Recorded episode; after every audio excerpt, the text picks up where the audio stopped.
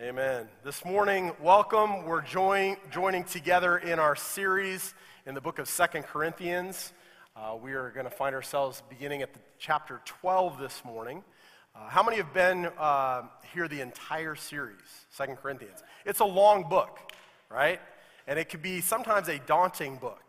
Uh, it's a book full of stuff that is difficult at times to read through, to comprehend what exactly Paul's talking about as he writes a, a thesis work of defending his ministry of the gospel of Jesus Christ. And so there's so much to take out of it, so much that God has for us as we see a man who had given his entire life over to preaching and teaching the good news of Jesus Christ in a world that was desperately in need of hope.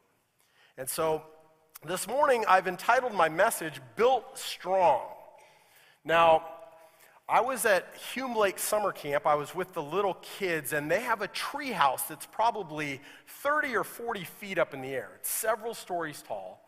And I was, as I was up in that tree house, I stepped on a board and it creaked.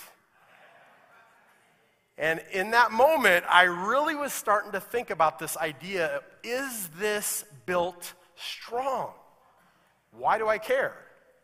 Because everything in me is depending on that board to hold my weight so that I won't go crashing through it down 30 feet to my death, or at least my hospital visit, right, at the very least. And so we, we, uh, we go through life and we have things that we expect in our world to be built strong, do we not? So I did a little, uh, a little look on, online this week, and I found some images that portray some advertisements, if you will, that use this idea of being built strong.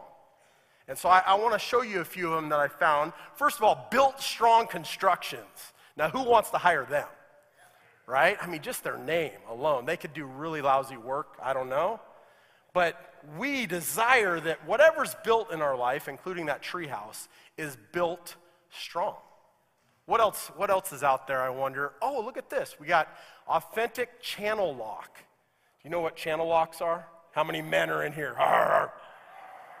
Who needs a pair of Channellocks from time to time, right? We want our tools to be built what? Strong. The things that we use in life, we want them to be dependable. We want them to hold up to whatever conditions they might face in the midst of our job, do we not? So, hey, these guys hit it on the mark. I don't know who they are. Again, I am not promoting these. I'm just simply browsing the internet, finding things, and wanting to present them. What else is Build Strong? Look at this Build Strong Academy. What else does our world value as built strong? Our minds, right? We want the minds of our children to have a strong foundation. We value education. We value things that are going to promote bringing our kids to a strong mental foundation. Build Strong Academy. Who wants to enroll their child there? It's probably like 1600 a month. Good luck affording it. What else do we, uh, what else? Oh, look at this. Built Strong Strength Hub. I was, I was, I was thinking of kind of showing some of my videos. No, I, I really, I, you could tell I don't hit the gym often, right? But do we not value, does our world not spend money on trying to get our physical bodies into shape? Do we not kind of celebrate those with a summer body, right? And we spend lots of money, we spend lots of time trying to burn off all those calories and cookies and desserts that we love and enjoy. But because we value the idea of being built strong in our body. What else? Who's a Ford man here?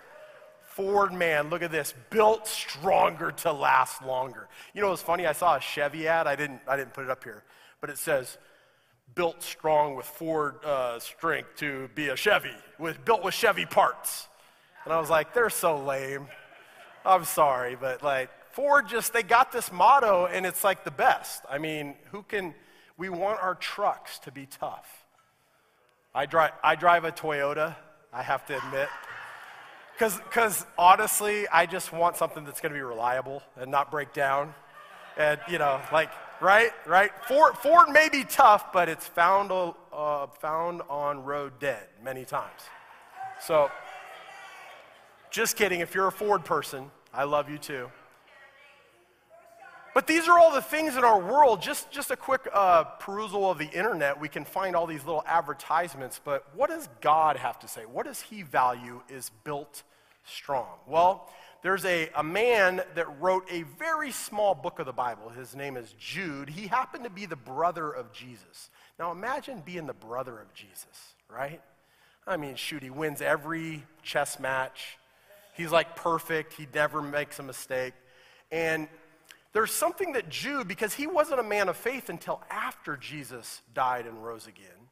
And suddenly he realized, like, wow, that brother of mine that I really didn't like, he actually was the Savior, the Messiah for all Israel in the world. And so he wrote, and he became one of the disciples, one of the leaders in the early church, and he wrote these words But you, beloved, building yourselves up in your most holy faith and praying in the Holy Spirit, Keep yourselves in the love of God, waiting for the mercy of our Lord Jesus Christ that leads to eternal life. What is it that we need to be built up strong in? The faith. And so this morning, I really believe that the Apostle Paul, from his life, gives us some clues, gives us some insight in what it takes for us to be built up strong in our faith, built up strong in our salvation, built up strong in Christ. Who's excited? All right, well, let's take a, a dive this morning. If, you're, if you have your Bible, join me in first, or I'm sorry, Second Corinthians chapter 12. Second Corinthians. And if you uh, don't have a Bible, um, we do have Bibles available in church. Can you believe that? Um, it's, they're yours for the taking. I think they're on that table. Am I wrong, Kurt? They should be somewhere if you're not sure, just find John and Melissa. Raise your hand, John and Melissa. They can point you to a Bible. If you don't have a Bible, we want you to have one, take one, and make sure that you um, can read it this week and continue to look at what God has for your life. So um, please take one. If you did bring one, most of us have it on our electronic device these days, right? I have it like in 400 English versions and like other languages. Sometimes I just flip to like the Greek Bible to see what it looks like, or you know, the, the Spanish Bible to see how my high school Spanish is doing. Not very well. 2 Corinthians chapter 12, verse 1. Boasting is necessary.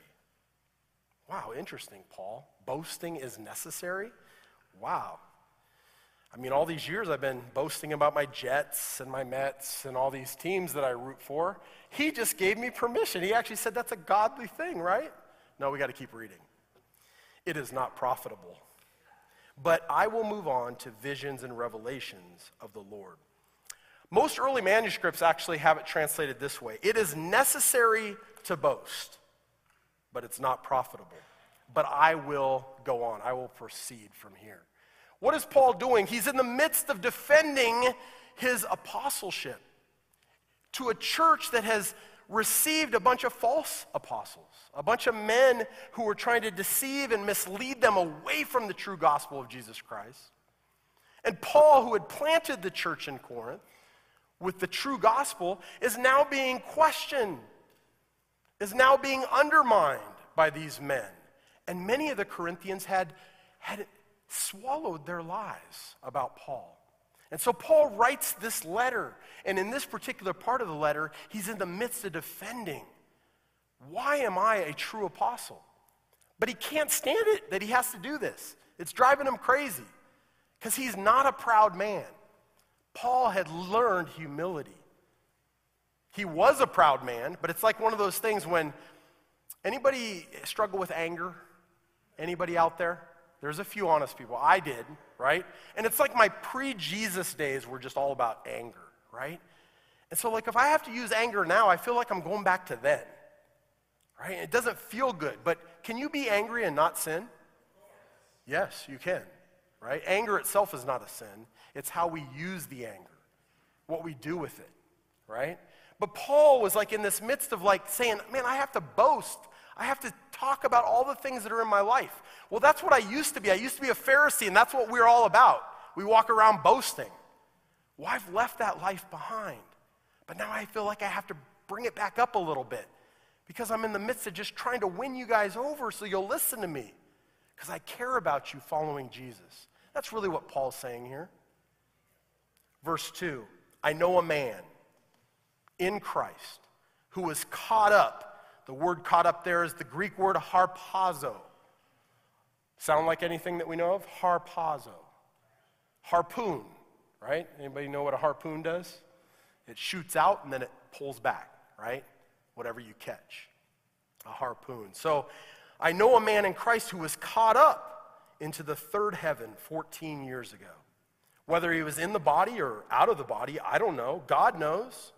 I know that this man, whether in the body or out of the body, I don't know, God knows, was caught up into paradise. He heard inexpressible words, which a man is not allowed to speak. Paul's saying that 14 years earlier, well, at this point, most scholars believe this was about 56 to 58 AD when Paul's writing this letter. This is some 25 years after Jesus had risen from the dead. Paul was already an apostle of Jesus Christ for some time now, for more than a decade. He had been serving and traveling and ministering to churches in the name of Jesus Christ. But he goes back to a moment 14 years earlier that happened just after his conversion. You can actually read about this uh, conversion in Acts chapter 9 where the apostle paul was on a road to damascus he, was, he, was, he had papers given to him by the jerusalem uh, um, rabbis who were in the jewish faith and they said we're done with these christians so we give you permission paul to hunt them down to imprison them and to even kill them if they resist and paul was on that journey when the lord jesus appeared to him and he said Saul, at the time his name was Saul, his name was changed later by God to Paul. Saul, why do you persecute me? What are you doing? And he goes, Who are you, Lord? And he goes, I am Jesus, whom you're persecuting. Now get up and go into the town and do what I tell you to do. And at that moment forward, Paul was a changed man. He had an encounter with Jesus Christ that changed him. And you know, if you've ever had a true encounter with Jesus Christ, you will not be left the same. You'll be changed. I pray that for everyone in this room. Jesus changes hearts and he changes lives. Now, the question is here is, uh, you know, was this. Was this a thing that he was in the body? Was he literally taken up? Was it just a vision in his mind? Where we don't know, right? It's like temporal and spatial sensations, they're absent in this place that Paul was taken. It's not like our world. There wasn't time and space where Paul went, it was a place that he calls paradise. Now, notice he says it in the third person, right? I know a man. Why didn't he just say, hey, I was caught up? Because this was a common language used in that time by rabbis, by teachers. They would, in their case, feign humility, right? By saying, oh, I know this guy. It's really me, right? Paul is using that language because, hey, the, the Corinthians are listening to that kind of language. So he's not feigning humility, he has genuine humility. He doesn't want to say it was me, I'm the one who receives all the visions, I'm amazing. No, he does it in the third person. But it's about his life. Verse 5 I will boast about this person, but not about myself, except of my weaknesses. Remember, he had already talked about that it was about his weaknesses, is where he boasted, not about the things that were amazing in his life. Paul was a humble man by this point in his journey. For if I want to boast, verse 6, I will not be a fool because I will be telling the truth. Unlike the fools that you're listening to that boast falsely. Right? He's, he's contrasting himself against the ones they're listening to who go around boasting all the time, but they're making up fibs and lies and stories that make them sound good. Paul's telling the truth. Paul was a man who received visions and revelations from the Lord all the time. Look at, look at his life. He was constantly in communication and communion with God. But I will spare you so that no one can credit me with something beyond what he sees in me or hears from me. Paul's basically saying, like, anybody can talk about this kind of stuff, but I want to be genuine before you. What you see and what you hear is who I am and, and what I've done. And I want you to judge me on that, especially because of the extraordinary revelations. Now, I have three points this morning I want to point out about Paul's life that made him built strong, his experience. Number one, he was confident in God's glory. Now, if you were caught up into paradise, into the third heaven, and you experienced that in real life, if you had that experience, would you not come back confident of God's glory? You would, right? God honored him with a visit to paradise. Now, what is this third heaven?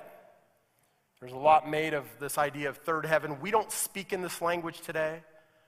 And so I want to go through this a little bit with you guys. Number one, the first heaven is our Earth's atmosphere, it's our sky. It's the place above where the Earth's terrain ends and the horizon begins. And we see this atmosphere where the birds fly and the clouds are at. That's the first heaven in the Greek world at the time of Paul. And then there's a second heaven. The second heaven is the place beyond the first heaven.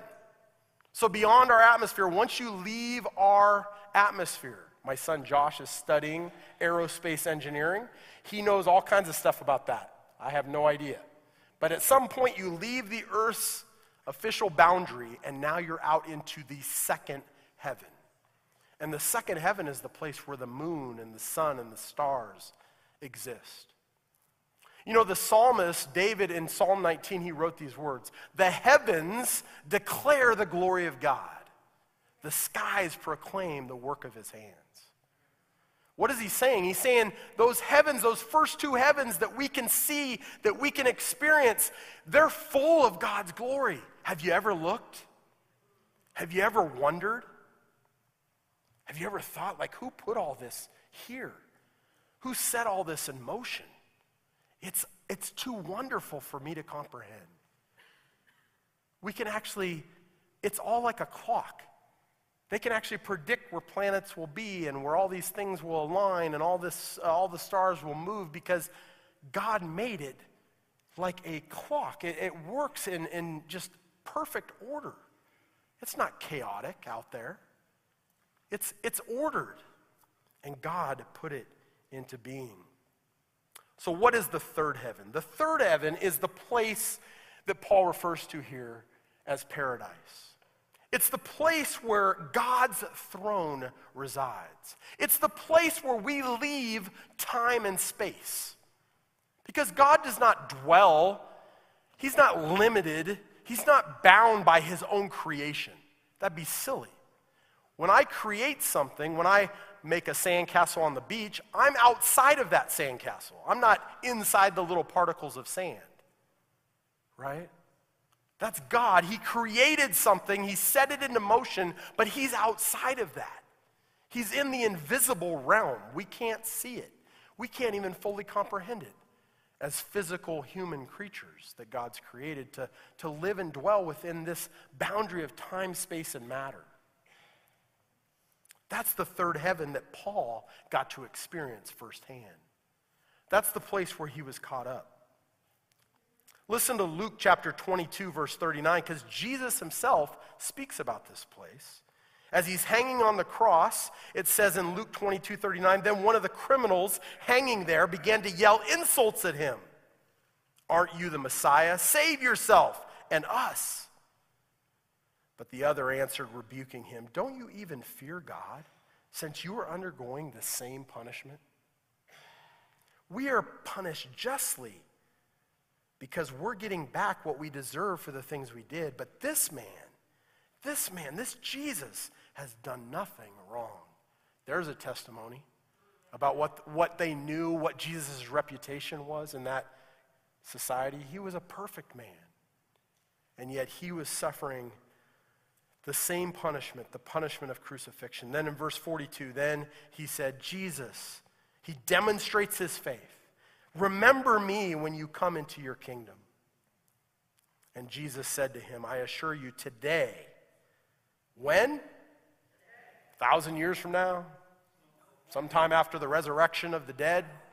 Today, you will be with me in paradise.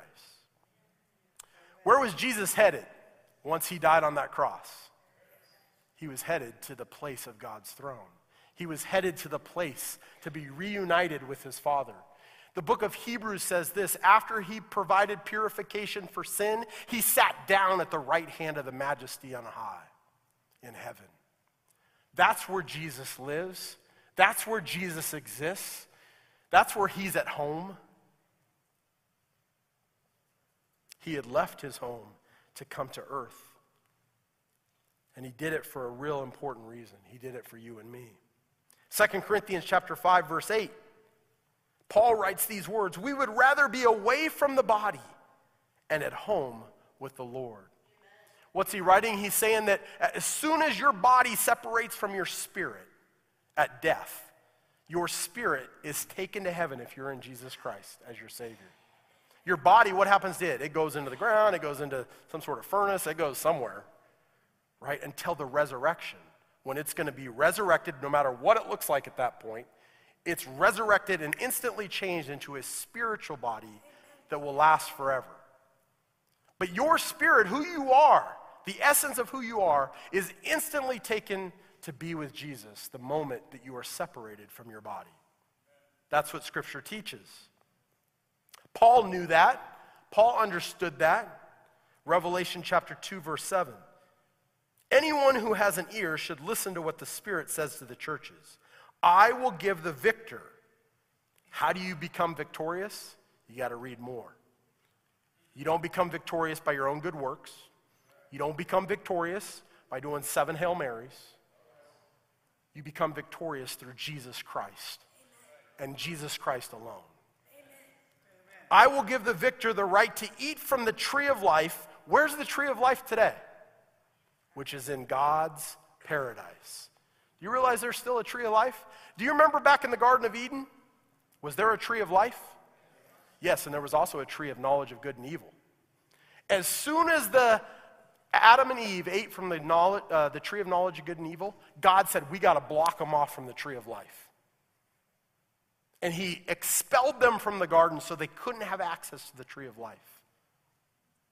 One day we are going to be reunited with that tree of life in paradise, and we can eat from its fruit, and we will be eternal because we'll have access to the tree of life, which is in God's paradise. What did Paul see, hear, or experience? It says he was forbidden to communicate, it was inexpressible, the things that he heard. Possibly because it applied to him alone. This is just one idea, but Acts chapter 9, verse 11. Ananias was a, a disciple of Jesus in the early church, and he happened to be called by God on a mission. Remember, I told you that the Apostle Paul had been blinded by this light, and he had been told to do something, and, and we're going to read about it here in verse 11. Get up and go to the street called Straight the Lord said to him, speaking of Ananias, to the house of Judas, and ask for a man from Tarsus named Saul, also known as the Apostle Paul, by us today, since he is praying there. In a vision, he has seen a man named Ananias coming in and placing his hands on him so he can regain his sight. Lord, Ananias answered, I have heard from many people about this man how much harm he has done to your saints in Jerusalem. Uh, are you sure you've got the right guy? Are you sure you know what you're doing, God? Because uh, we have more information down here on earth about this dude you might be missing. You ever try to tell God something? Yeah, yeah, exactly.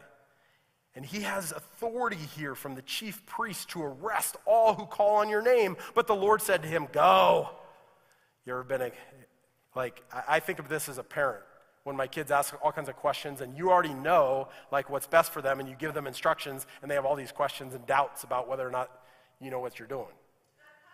That's kind of like what's happening here right? God's like oh gosh go for this man is my chosen instrument to take my name to the gentiles kings and the israelites. I will show him this is the interesting part I will show him how much he must suffer for my name. It was soon after this that Paul relates back 14 years to a moment right after this took place that he said he was caught up into the third heaven, into paradise. What did he hear there? What did he see? It's possible that God was showing him exactly what his life was going to look like, how it was going to unfold, but also the glory that awaited him in heaven. That's why he was able to write these words. 2 Corinthians chapter 4 verse 17. For our momentary light affliction is producing for us an absolutely incomparable eternal weight of glory. Did Paul understand something about all the trials and tribulations that he was facing in his life? He did. Where did he get it? I don't know for sure, but part of me thinks that maybe it was in that third heaven experience. He understood God's glory.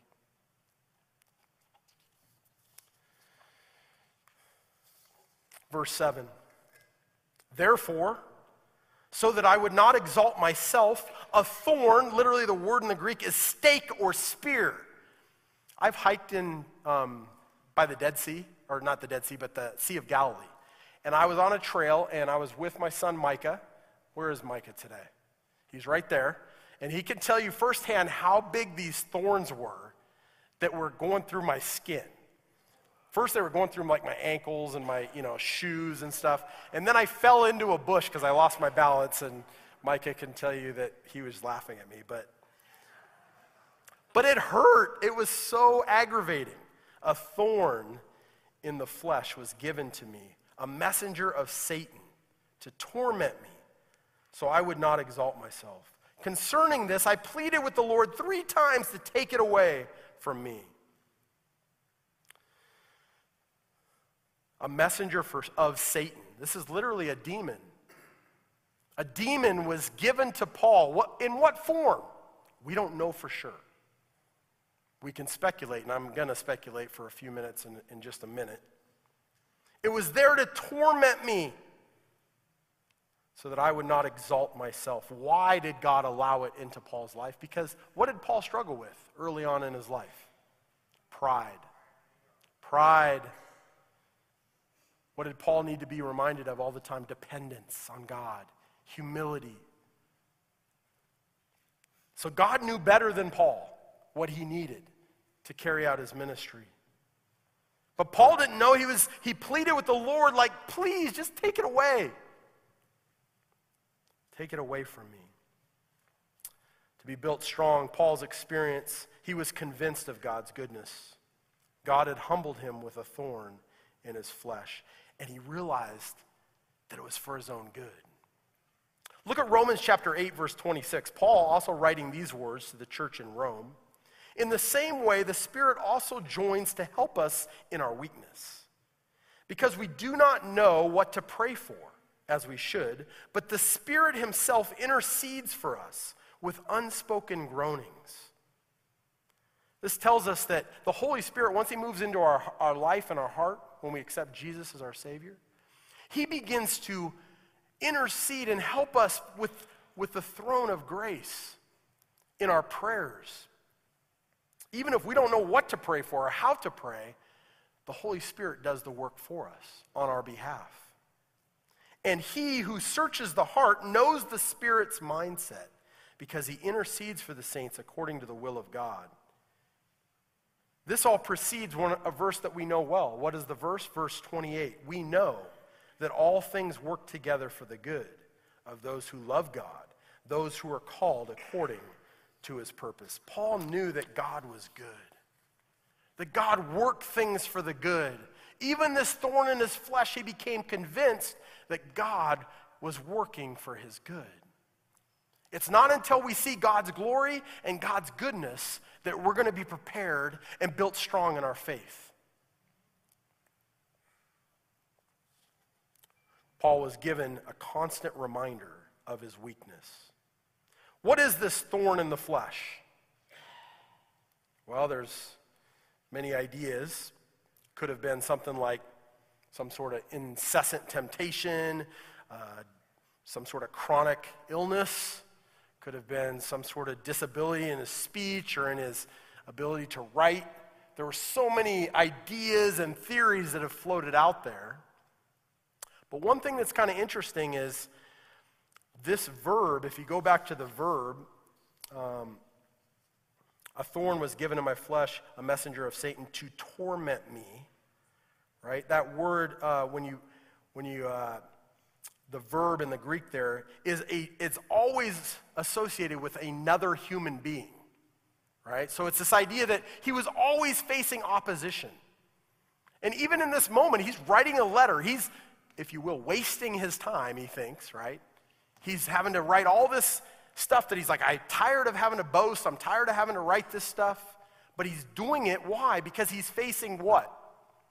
Opposition from these false apostles, these false teachers that have just dogged his ministry and his life.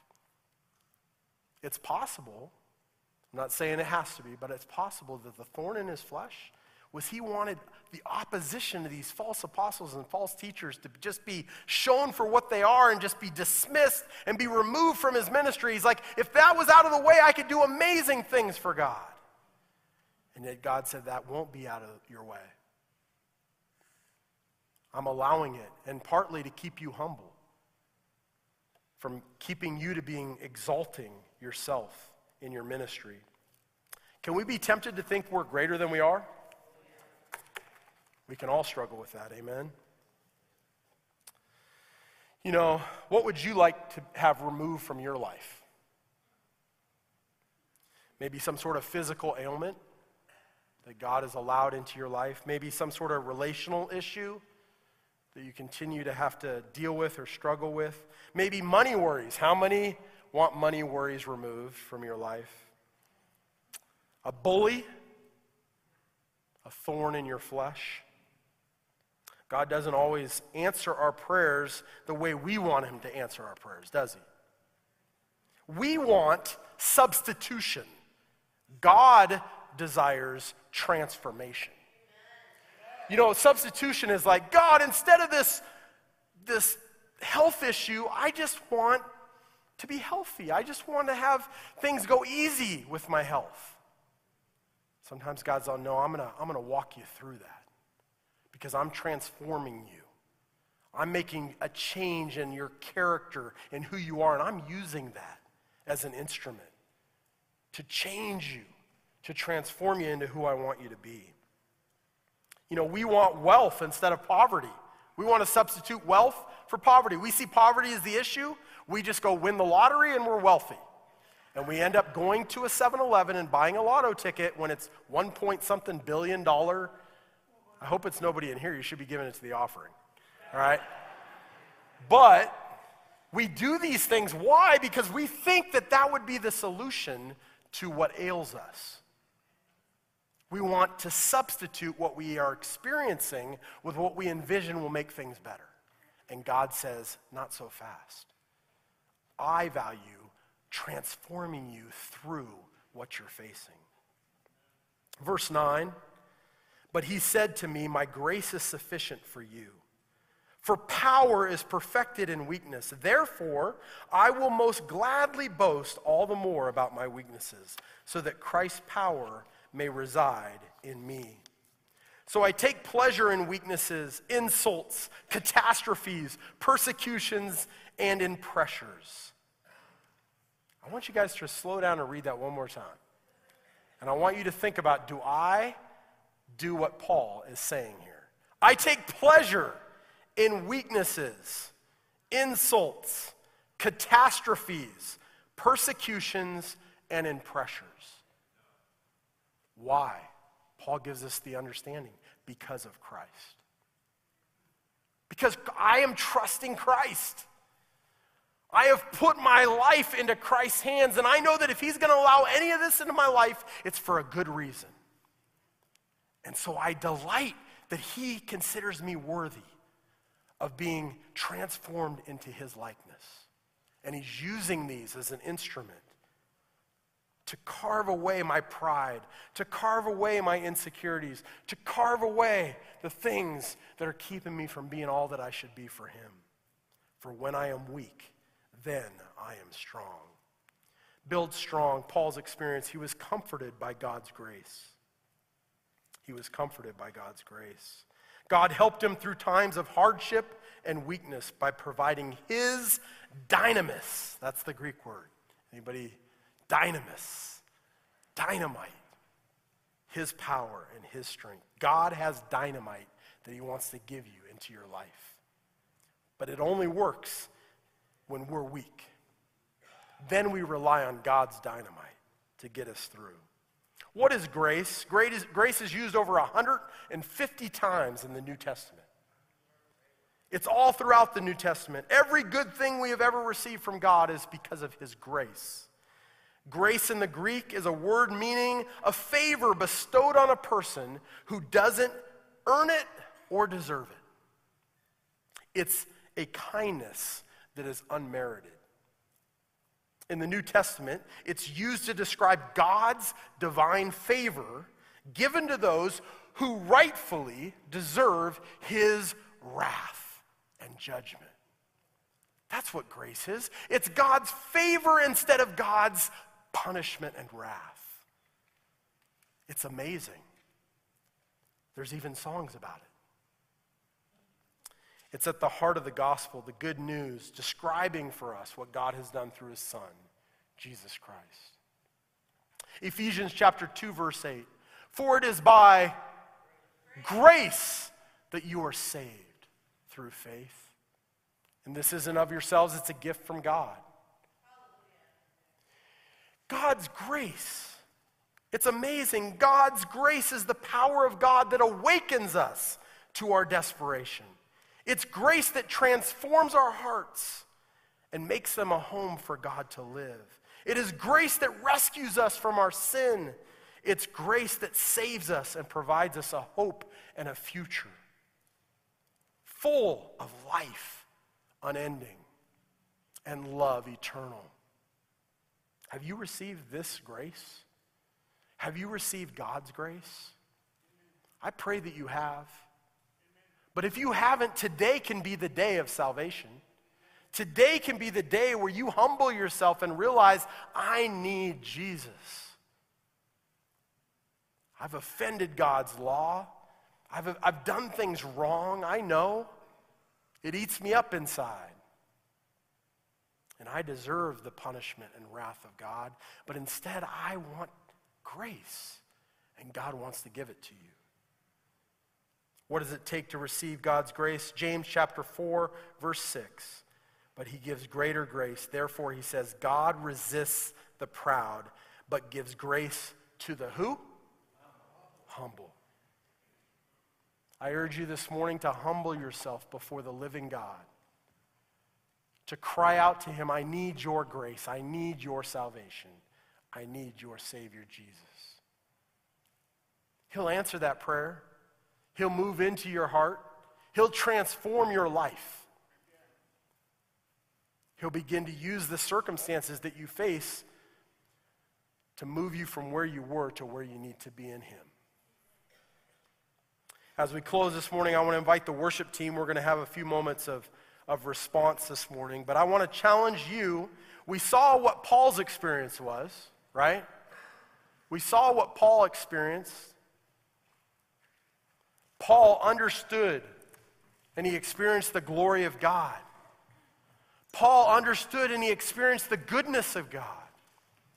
And Paul understood and he experienced the grace of God. What does it take for us? How can my life be built strong? Number one, base each decision you make with the reality of paradise in view. See, we don't have to be taken up to paradise to know that it exists. Do we? Paul had a unique privilege. Paul was given that honor. But Paul wrote about it. It's trustworthy, it's true. There is a third heaven, and we're all going to find ourselves there one day.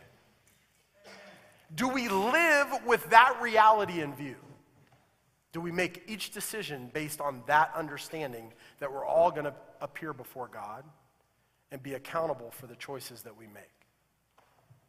If we want to be built strong, that's the way we got to live out our life. Not for the here and now, not for the temptation that's right in front of you, but for the eternal reward, for the eternal reality that we will all face. I can't tell you how many times as a pastor I've seen people who have not done step one and they wonder why their life in Christ is struggling. Because all they're doing is they're thinking about the here and now. They're thinking about the temporary. They're thinking how it might affect their security or their comfort in life right now or their enjoyment. Did Paul consider that, or did he consider what was important for eternity as he lived out his life? Number two, see trials and hardships not as reasons to grumble, but as opportunities to grow. How often I find myself grumbling. I find myself grumbling at times when I face something that I don't like. But I got to turn it around and I got to see it as an opportunity to grow. God is still, He's not done with me. He's still trying to teach me something. He's still trying to shape me into somebody that He wants to use for His glory. Do we see those things that we don't like as opportunities to just grumble and complain? Or are we confident that He is still growing us into who He wants us to be? And number three, know that God's grace is always sufficient for you, especially in your areas of weakness. Lean into His dynamis, His power, and His strength. Do you believe it? Do you believe that His grace is sufficient? We got to live it out. We got to choose it each and every day. Amen. Let's close in prayer and then we're going to respond. Heavenly Father, God, I thank you for your word. I thank you for the example of the Apostle Paul. I ask, God, your Holy Spirit to have freedom in hearts right in this moment. Even as we begin to respond in, in praise and singing and worship to you, God, if you're speaking into a heart, help them not be distracted from that moment. Help them to be attentive to what you're calling them to do. And God, if you're calling them to repent of their sin and turn to a Savior, I pray that they'll see someone in the prayer team that'll be at the tables. And they'll say, hey, I need, I need a Savior. I need to repent of my sin. And, and they'll love the opportunity to pray and, and walk you through that moment. And maybe you're just struggling with something else. Don't be afraid to lean into others. That's why we're here. We want to pray for you, we want to encourage you. And God, I just pray that we will be convinced of your glory, your goodness, and your grace. We need it. Help us to embrace it with all that we are. In Jesus' name.